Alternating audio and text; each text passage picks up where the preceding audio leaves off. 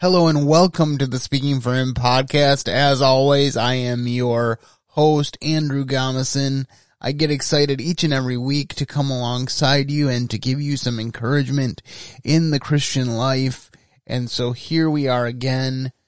Uh, folks, we are now uh, past election day and I must say I was very disappointed and discouraged with the way things went in Michigan. Um, and we will get into that in a few minutes. Also, our main topic of the day is the new movie Till, which is the story of Emmett Till, uh, which is a very tough story to see and definitely is recommended for older viewers. But nonetheless, I am very glad that they made the movie and I hope that older teens and adults will watch it so that they can recall uh, the history of our country and learn from it and be grateful that we have learned lessons from that era as well. Um, I think that when we talk about racism today, the things that we talk about are often very mild offenses compared to what happened to Emmett. And so as we dig into that, I hope that it will give people on both sides of these issues a great deal of perspective. But before we do that, let's get into what is going on.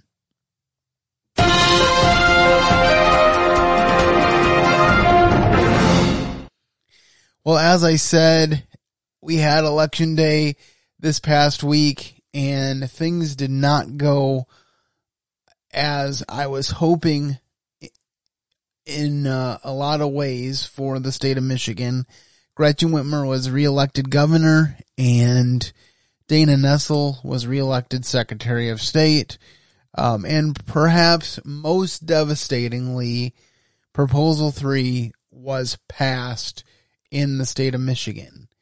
And I believe the last time I looked, with all the votes tabulated, it was somewhere around 65 percent of voters in Michigan voted for this monstrosity of a ballot proposal and codified into the Constitution not only abortion up to birth, but also some other pretty nasty things if you get below the surface of this measure. The reality is that the Right to Life of Michigan has been working for almost 50 years to limit the scope of abortion and to protect women, particularly minors, from the dangers of being coerced into abortion. And well, I don't know exactly how this is going to play out. Um, for all intents and purposes, it appears that for the most part, these measures have been wiped off the books or have at least uh, lost a lot of their power to affect change within the state. Here are the thoughts that I had the day after the election. Hello, everyone. Andrew Gomison here. I just wanted to get out here and share with you some of my thoughts on yesterday's election. I come to you a, a very heartbroken man because I love this state and I love my country and I love the fact that we get to make decisions about our leaders. This state has made a decision to once again put ourselves in the hands of Governor Gretchen Whitmer who told us at the outset of her campaign for governor that her sole purpose was to fight with everything she got to preserve the right of abortion for all of her constituents. I've never understood how a party could be so bent on eliminating its future supporters. That is in point of fact what you do when you endorse abortion. And I know There are any number of things you could tell me about the reasons people have abortions, and I sympathize with people who feel that they have no other option. And I do believe that even as the sun rose today, it's still my responsibility as a godly pro-life man to extend these options with compassion and with understanding. But that does not take away from the fact that a proposal that fundamentally changed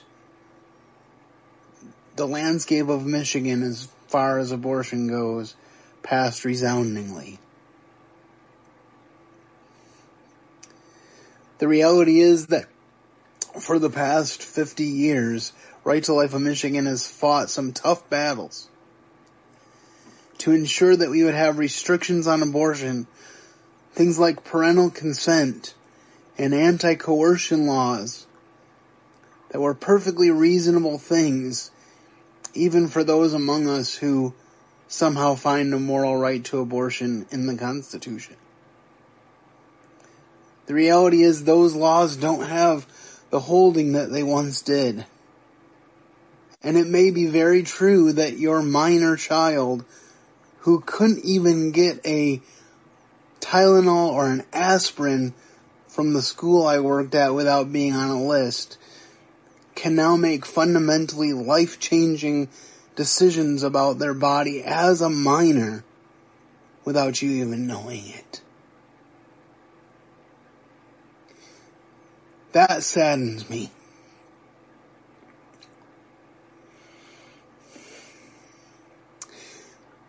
It saddens me deeply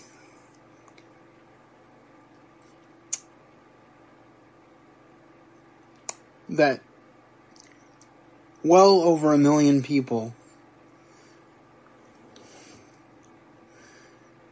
voted for Gretchen Whitmer again after what we went through with the pandemic and the way that she treated people.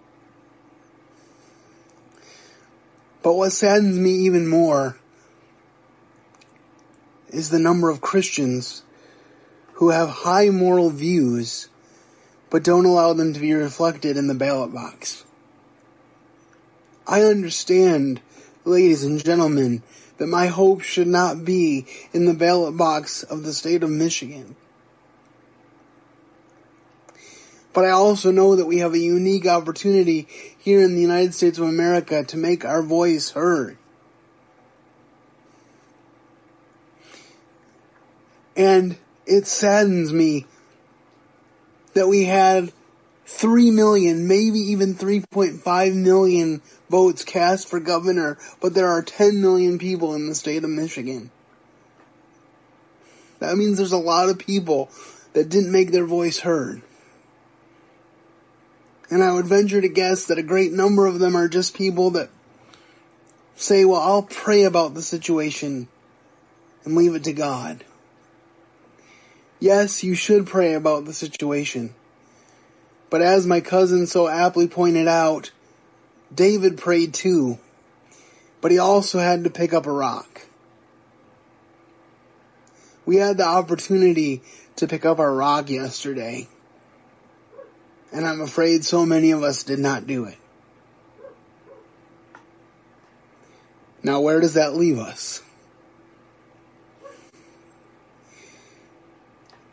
It leaves us heartbroken but not defeated. Because God is on the throne.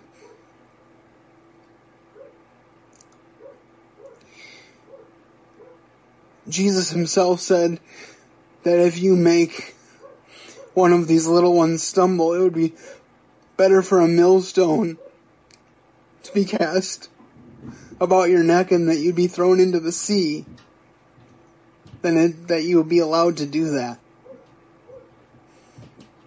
And he is the ultimate judge and arbiter of these things, and I believe that he will handle them. But it's going to be a hard few days.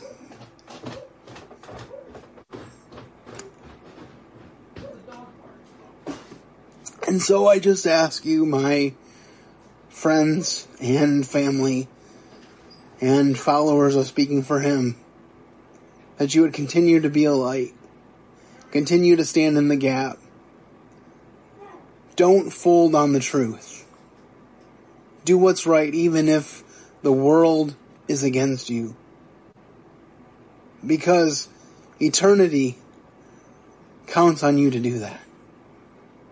And we need to be that example for our children and for those who will come after. Have the best day you can. This is Andrew Gomison for speaking for him, saying, keep serving the best of masters. And as I reflect on those comments a few days later, I feel a lot more hopeful than I did at the time that I did that recording. I believe everything I said there that we have a Christian group of people who do not feel the need to be involved in what is going on in our country and that we are suffering the result of it. The Bible says that things will wax worse and worse, and surely we are seeing that. But when things wax worse and worse, what is our response to be? The response of believers is to shine brighter and brighter. And so I hope that this encourages you that we need to be involved. We need to be on the front lines. We need to be caring for the vulnerable. Listen, I care for every individual involved in the abortion decision. I care for the mothers. I care for the fathers. I care for the children. And I realize that codifying this into our state constitution is just symptomatic of the fact that we have not prioritized life as a people. I realize that changing hearts is more important than legislation. But it aches to see that there are so many hearts that have yet to be changed. And I feel like there's a great number of deceived people who actually thought they were doing women a service by voting yes on this bill. My brother in law Thomas astutely pointed out that he felt that as the governor's race went, so would the proposal three. And he was right. Gretchen Whitmer won the governor's race, and she will be our governor for the next four years once again. And so I will commit to praying for her and her administration as I have in these past four years.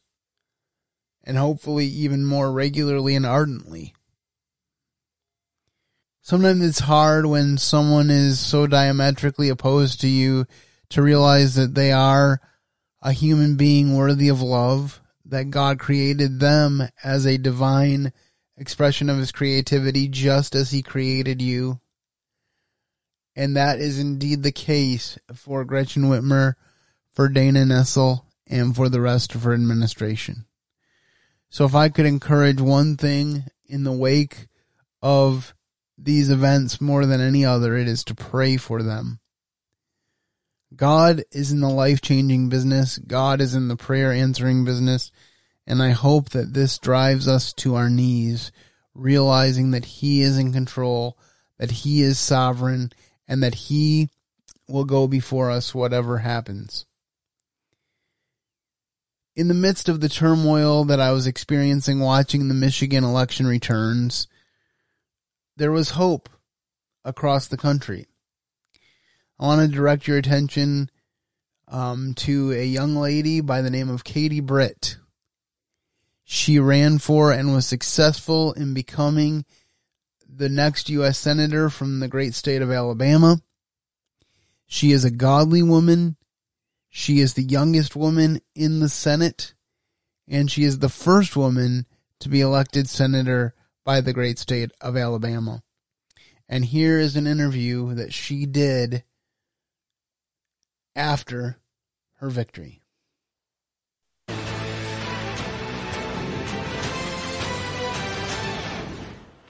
All eyes are on Capitol Hill today, where Congress returns for the first time since the midterms, and newly elected members of Congress arrive for orientation. It includes our next guest, who won a historic seat race, a Senate race, as the first female senator ever elected in the state of Alabama.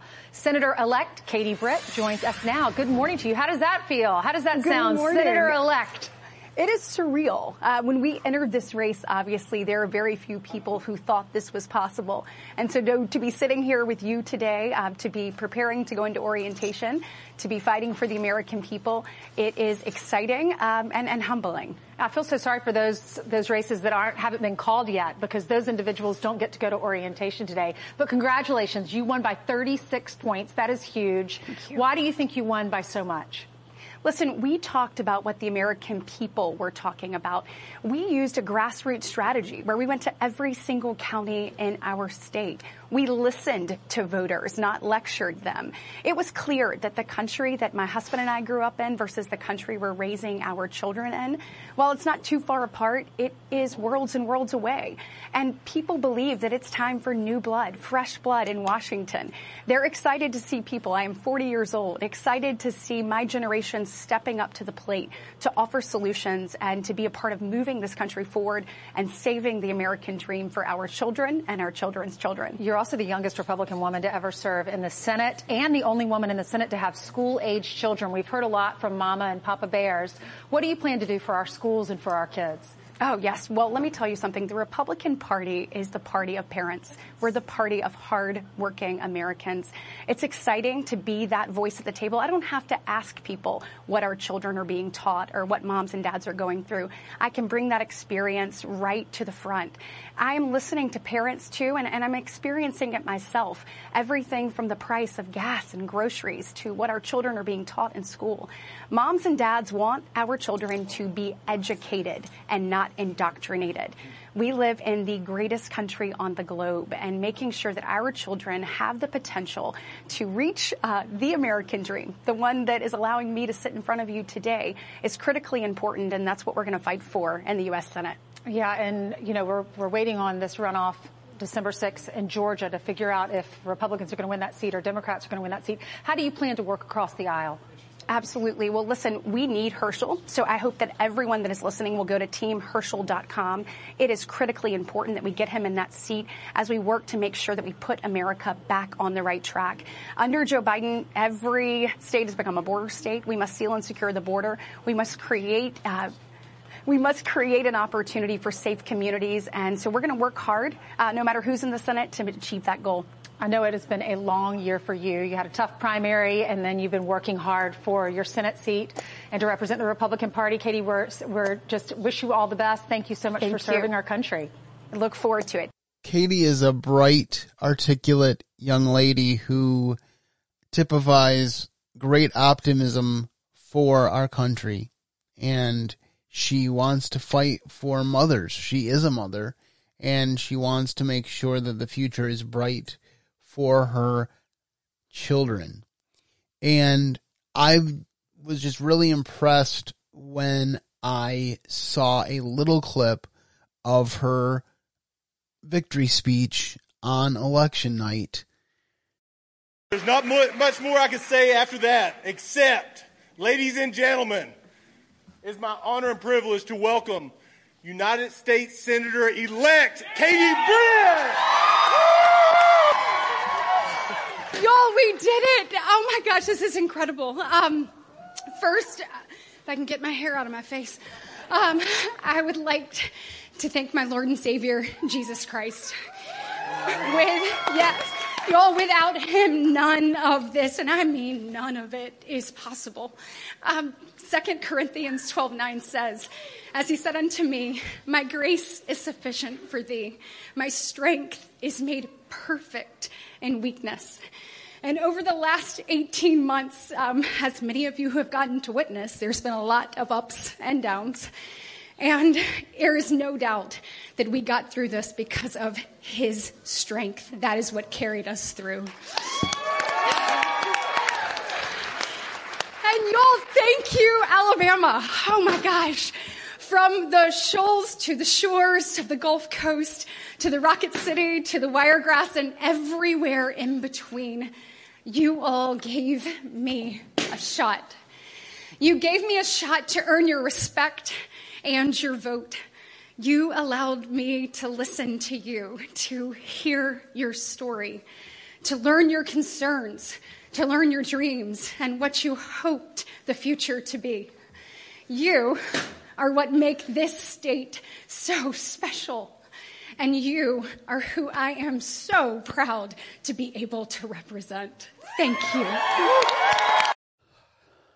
Every time I listen to that, it makes me emotional. I would encourage you to go to my blog and watch her whole speech. It is very powerful. And I'm praying for Katie as she goes to Capitol Hill that she will bring the light of Jesus Christ to that office and that she will shine brightly for him. This clip of her speech actually started out with a very heartfelt prayer from a pastor friend of theirs and he quoted from the Psalms and it was just very powerful to see the sincerity of their faith. And I just love the way that she and her husband worked together on this campaign.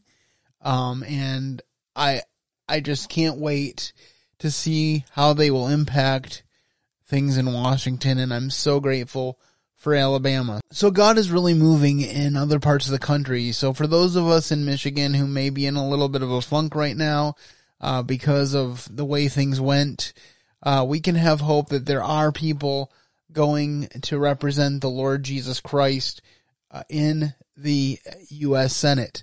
And another one of those shining lights is Marco Rubio, who was reelected as a senator from the great state of Florida, um, along with Ron DeSantis, both quality guys.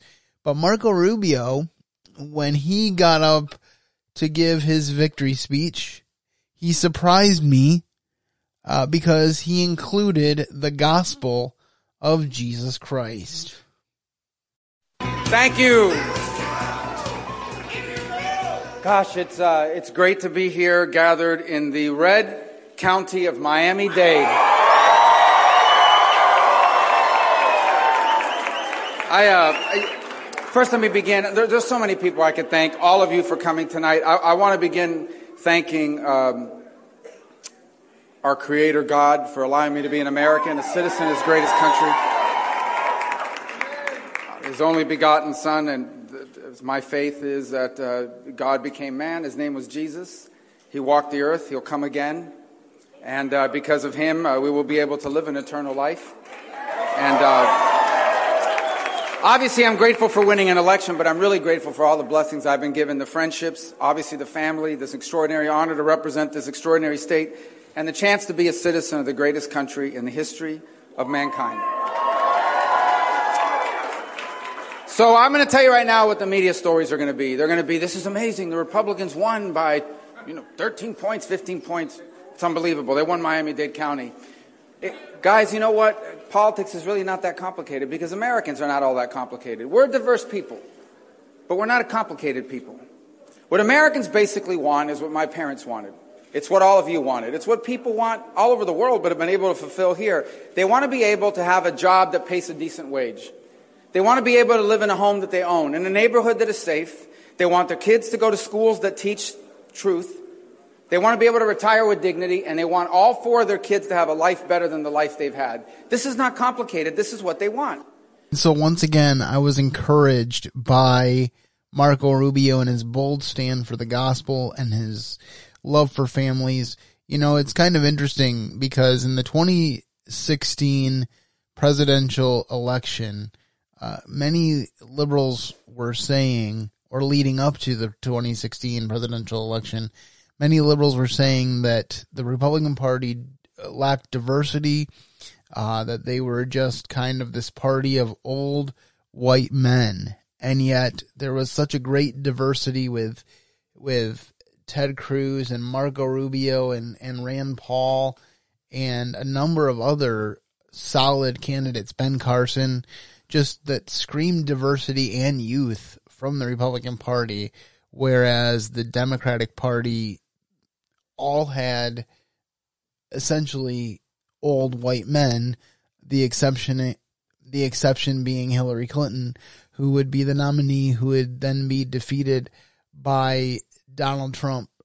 So I think it's really interesting that there still is a lot of diversity and youth in the Republican Party. And the reality is that as Marco Rubio was doing his acceptance speech, he was greeting his constituents from Miami Dade, which was a county that typically goes Democrat, but it went Republican and it helped both Mark, Marco Rubio and Ron DeSantis get reelected.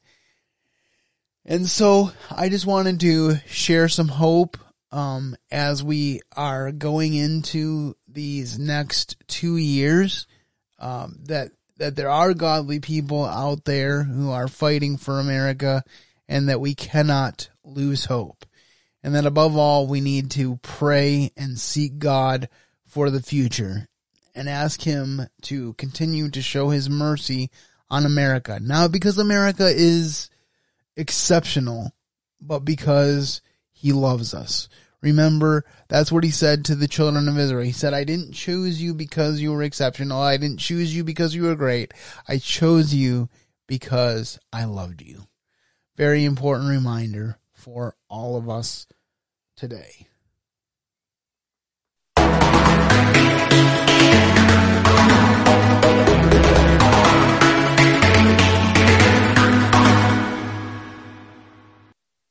All right, well, as we move into our movie review today of the movie Till, I just want to say right off the bat that I was impressed with this movie because as I looked up the information after watching the film, I found that it is, for the most part, extremely historically accurate. This is something that I always do with biopics of one kind or another. I always look to check to see if they over sensationalized something or missed something key and it appears that they told the story well. And so that is something that Till gets right right off the bat. And as I said earlier, uh, it is a movie for older viewers. I would say probably 16 and above would be a good age range to watch this film. And I think it is an important film to watch with your family and to have discussions about the past of America. We cannot ignore the fact that we as an American society did some very foolish things and allowed some very foolish things. The interesting thing about this story is there was a situation where Emmett Till was born in Illinois he was living in Illinois with his mother, and he was making the trip to Mississippi, and his mom actually told him, be small there.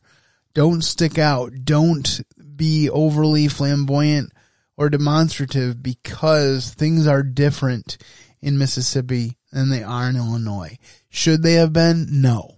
But the fact of the matter was they were, and Emmett would pay the price. And I will get into this movie in more detail after I share with you the trailer for the movie Till. This was my boy, Emmett Till. I got a letter today from Auntie Lizzie. She said Bo's been working the fields. I Can't imagine. Oh, he just doesn't understand how different things are in Mississippi. Are you listening? Yes. Be small down there. Like this? Emmett never thought anything would happen to him. Meet the mummy, Simmy! He just wanted to go on vacation and have fun with his cousins.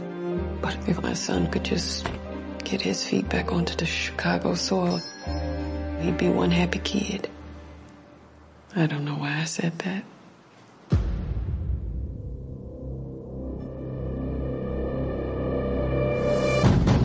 I want to talk to you about that boy. They've come for you.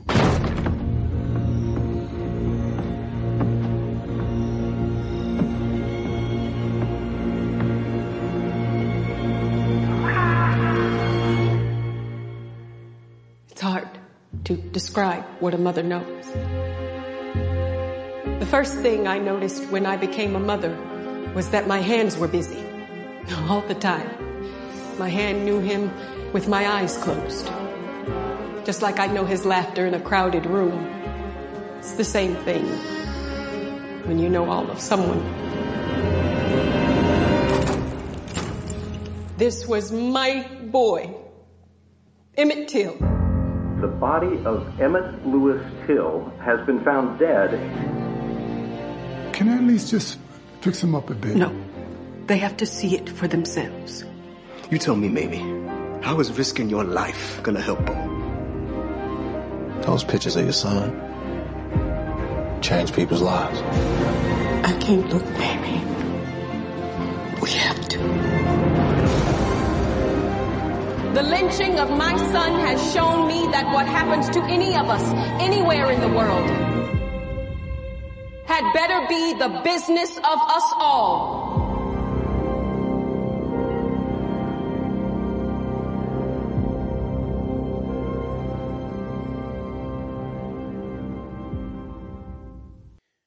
So as you can probably tell from the trailer, uh, there's a lot of intense scenes in this movie. So that is why I gave the warning uh, that it should be restricted to older viewers.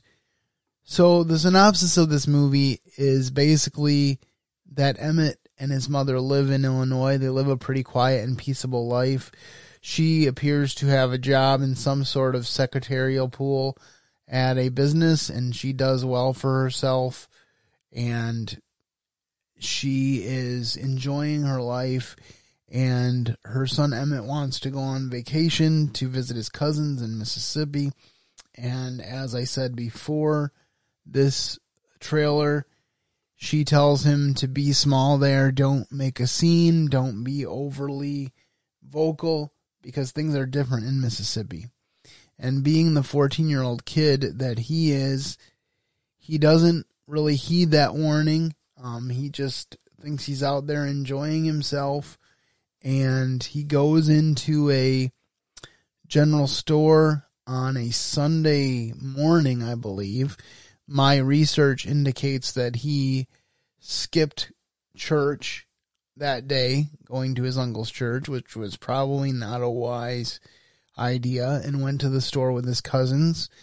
Um, the proprietor um, was there, and she was a young woman, and he bought some candy and told her she looked beautiful, and then he left. Now, there are mixed reports about what actually happened that day. Some had said that he propositioned her improperly and that she was legitimately scared.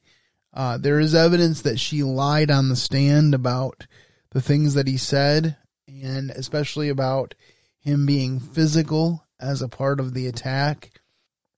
But whatever actually happened at the time of the events, um, a little bit later on, and and in the film, it, it seems like it's like the, the same day or the next day, but in real life, it was about five days later this young lady's husband and his brother come and they drag Emmett Till out of his cousin's house and they torture him and later kill him and throw him into a river where he is then found a few days later and identified and then the bulk of the movie ensues which is his mother speaking out on his behalf, going to the criminal trial, and making sure that her son did not die in vain.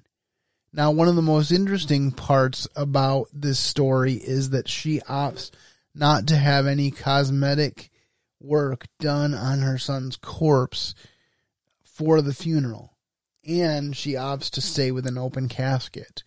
And this is because she wants people to see the severity of his wounds, the severity of his injuries, how much he was tortured before he died. She said, Nobody will ever believe this if I do not uh, leave these wounds for the inspection of others. And apparently there was press there.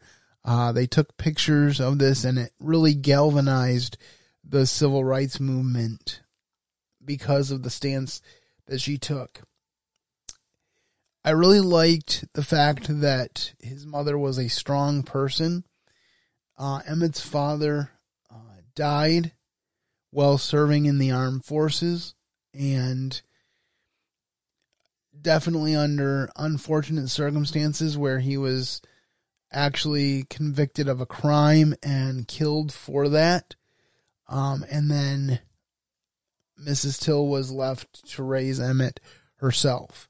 And this cast, let me just kind of start there. The cast was very strong. I'm not going to tell you the whole cast, but just let me give you a few of the cast members for this powerful movie.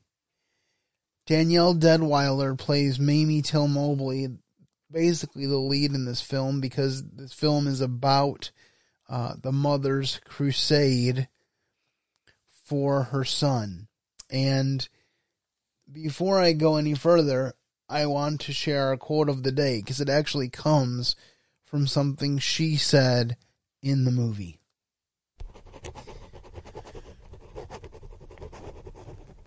Our quote of the day says, I wanted him to be a boy and to not have his childhood taken away from him, but it happened anyway. And I think this speaks to every mother's desire to protect their child and every mother's anguish when they are unable to do so. So I thought that was a good uh, quote to highlight. And so Danielle Deadwyler, I hadn't really seen her in anything else that I know of, but she gives a very powerful performance. And then the next one of note is Jalyn Hill, who plays Emmett Till. And he just gives a great performance. You believe that he's Emmett. You believe in his naivete. You believe in his joy of life. And you truly grieve when his innocence is taken from him and he is brutally murdered. Um, then you have uh, Whoopi Goldberg as Alma Cawthorn, and I'm not a big fan of Whoopi, but she does a fine job in this role, so credit where credit is due. Sean Patrick Thomas as Gene Mobley, and he gave a powerful performance as well. Haley Bennett as Carolyn Bryant. Carolyn Bryant is the woman who accused Emmett Till and at least indirectly caused his death. Then you had Tosin Cole as Medgar Evers. Medgar Evers was a big part of the civil rights movement and he worked directly with Mamie Mobley um, at the time of her son's trial and actually spoke to her during the film about how this had affected so many others across the country. You know, when there's when there's photos, you can't deny the carnage. And so people had to come face to face with who and what they were in that deep self place and time. Jayme Lawson was Myrlie Evers, who was the wife of Medgar Evers, and again, she gave a very powerful performance. So you can see this was well cast, and I really hope that Till gets some Oscars consideration because I really felt like the movie took you in and was extremely well done, extremely well acted and there was great respect to the story. As I said, I always check uh, these movies for authenticity uh, before I review them, and it seems to have been spot on in the way that they portrayed it. And again, it's not a pleasant thing to contemplate. It's not a pleasant thing to watch. You don't go to a movie like this and like get your jumbo popcorn and your milk duds and just chow down while you're watching. You really wouldn't want to do that, but it is an important thing to see. You know, it's kind of like what I said when I gave my review of Unplanned. Unplanned was the Abby Johnson story, and you can look up that review in our archives of the Speaking for Him podcast. That was another film that was not pleasant to see, but was important to see. I was wrecked by it in the best way because you need to be wrecked by things that are awful uh, because it it affects the way you live your life and it helps you to make a commitment that nothing like that will happen on your watch if you have anything to say about it. So as we we go through the film, uh, we just see the events play out. Again, he is beaten and killed and found a few days later, and then the effort is made to charge his killers with his murder. Uh, it's a big deal to charge these two white men in the heart of Mississippi at a time when there would be no black representation on the jury, at a time when black people, especially in the South, like Mississippi, were thought of as less than. Uh, they go through the trial. As I said, Carolyn, uh, the woman in question, makes some false claims about what Emmett did, and she is believed, and these men get off. Uh, and it's very sad and very hard for the Till family to go through. But it, it's also very striking that after Mamie gives her testimony in the trial, she's like, I'm ready to go home. Her father says, Well, don't you want to stay for the verdict? And she says, I already know what the verdict's going to be. And if you didn't know the story before you watched the movie, you could tell by the tenor of her voice in that moment that the verdict was going to be not guilty. And so what happens is from that point on, Mamie makes a concerted effort to uh, speak out for her son. I think the quote in the trailer is very significant where it says, What happens to one of us should be of concern to all of us. It shouldn't matter to all of us. And I really think that is so true. And that is one reason why I care so much about the pro life movement is because when one baby is is murdered in the guise of convenience or healthcare or reproductive rights, that affects all of us because we have downgraded humankind. And and that's exactly what this era of history did. That's what the era of slavery did. All of these eras are about downgrading humankind. And so I really like the fact that this movie brings to light the fact that this was just a a simple young naive boy who was trying to give a compliment to a young woman and she took it wrong and it cost him his life. Now, one of the most sad things is if them getting off from this crime wasn't sad enough. One of the most sad things about this is that in the postscript, you learn that a year later they were able to sell their story to a magazine and admit that they had killed him and not have to go to jail because double jeopardy was in effect and so they could not be tried for the same crime again. And to me that is sobering to realize that we are in a place uh, in America where if someone gets acquitted, they cannot be tried again for the same crime. And I know there's good reasons for that, but it's just kind of shocking how blatant they could be. and in admitting that they were at fault, but not having to pay the price. And the same thing with Carolyn Bryant, uh, who is brilliantly played by Haley Bennett. Uh, she has since admitted that the things that she said, particularly about his physical approach to her and the physical aspects of that incident, were false. That she trumped them up. And it's really believed that that was part of the defense strategy that perhaps she did not even think of those things until uh, they went to trial. But the defense is like, if we say that he was violent to you, then we can have a better shot at getting you off. And I just think about this incident that happened three years before my father was born, and I realize that in the grand scheme of time, it wasn't that long ago when our country was so divided, when it was so bad that going to another state essentially cost him his life because he wasn't able to function in a different environment. And how sad to our country's history that we are supposed to be the United States of America. We are supposed to be unified.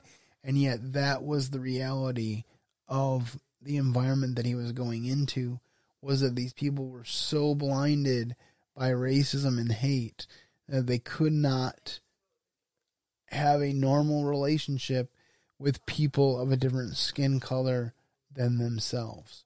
Uh, that is not at all biblical. Uh, the Bible says in Acts that we are of one blood.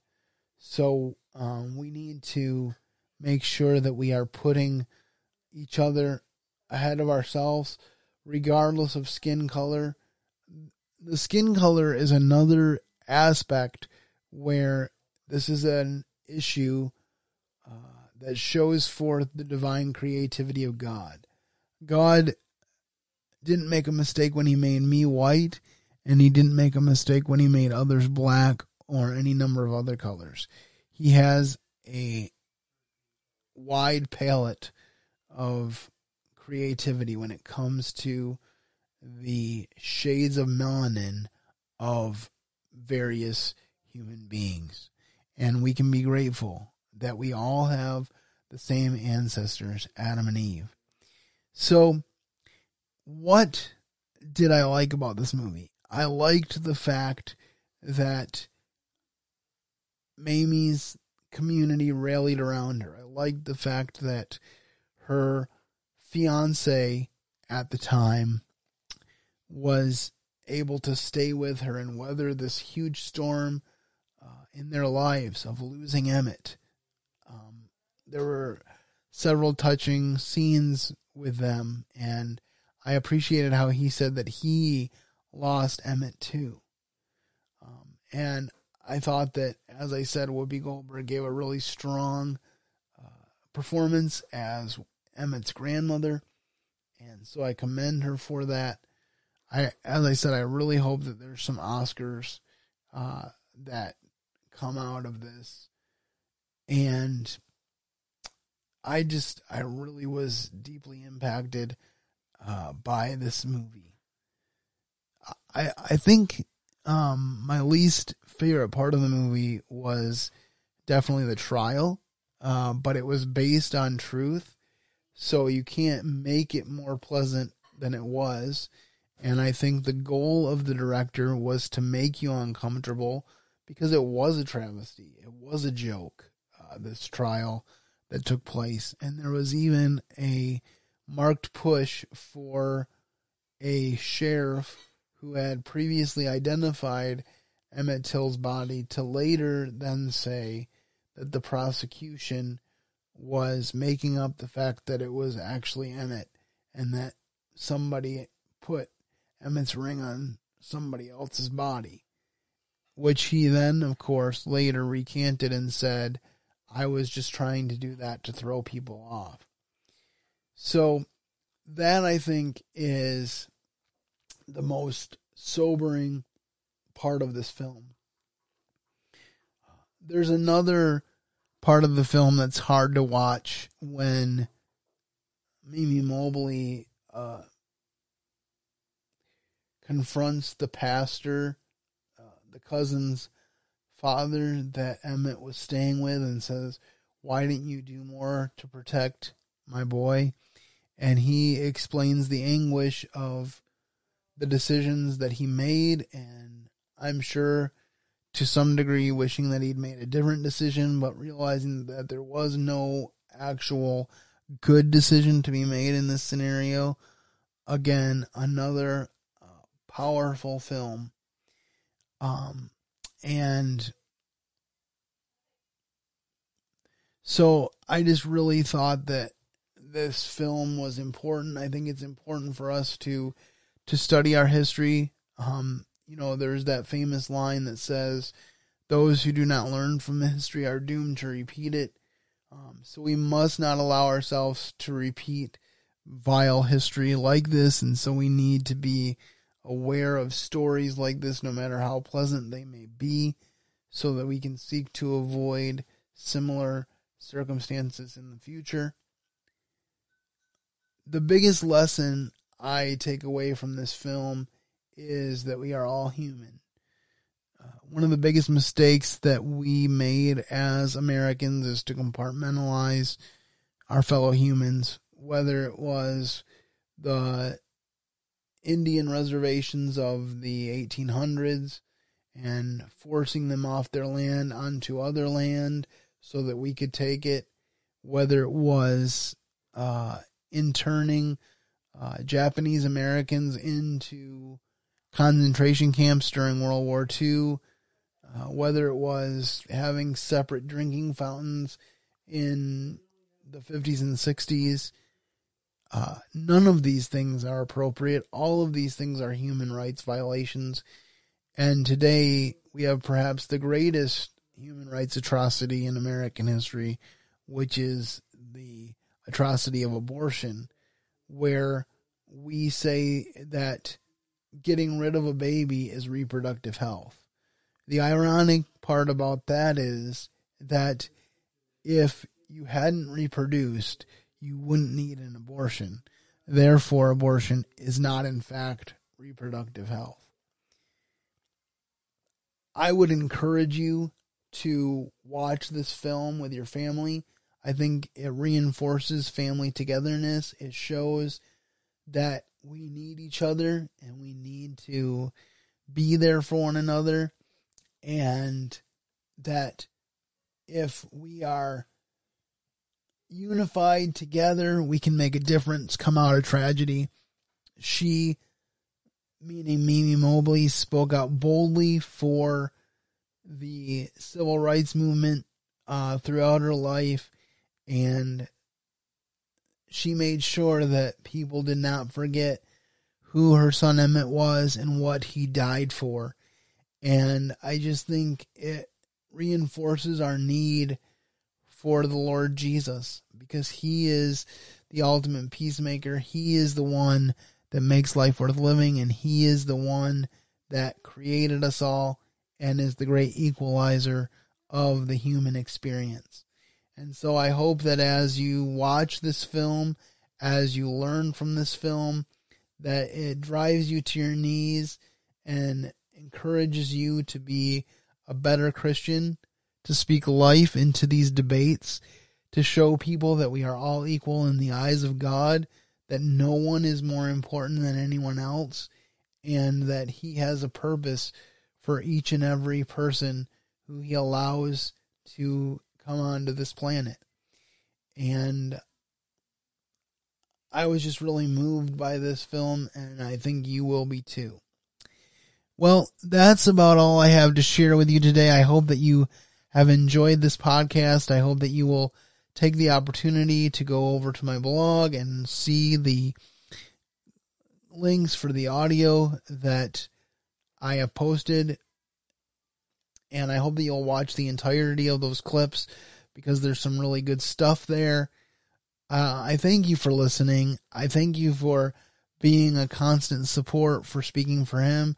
if you would take the time to do a review of this podcast, either on iTunes or whatever podcast platform you use, that would help other people find us. If you want to give feedback to me, please don't hesitate to send me an email or contact me in some other way. Those options will roll at the end of the show, so please take advantage of them. Have a great week and keep serving the best of masters. Thank you for listening to today's episode.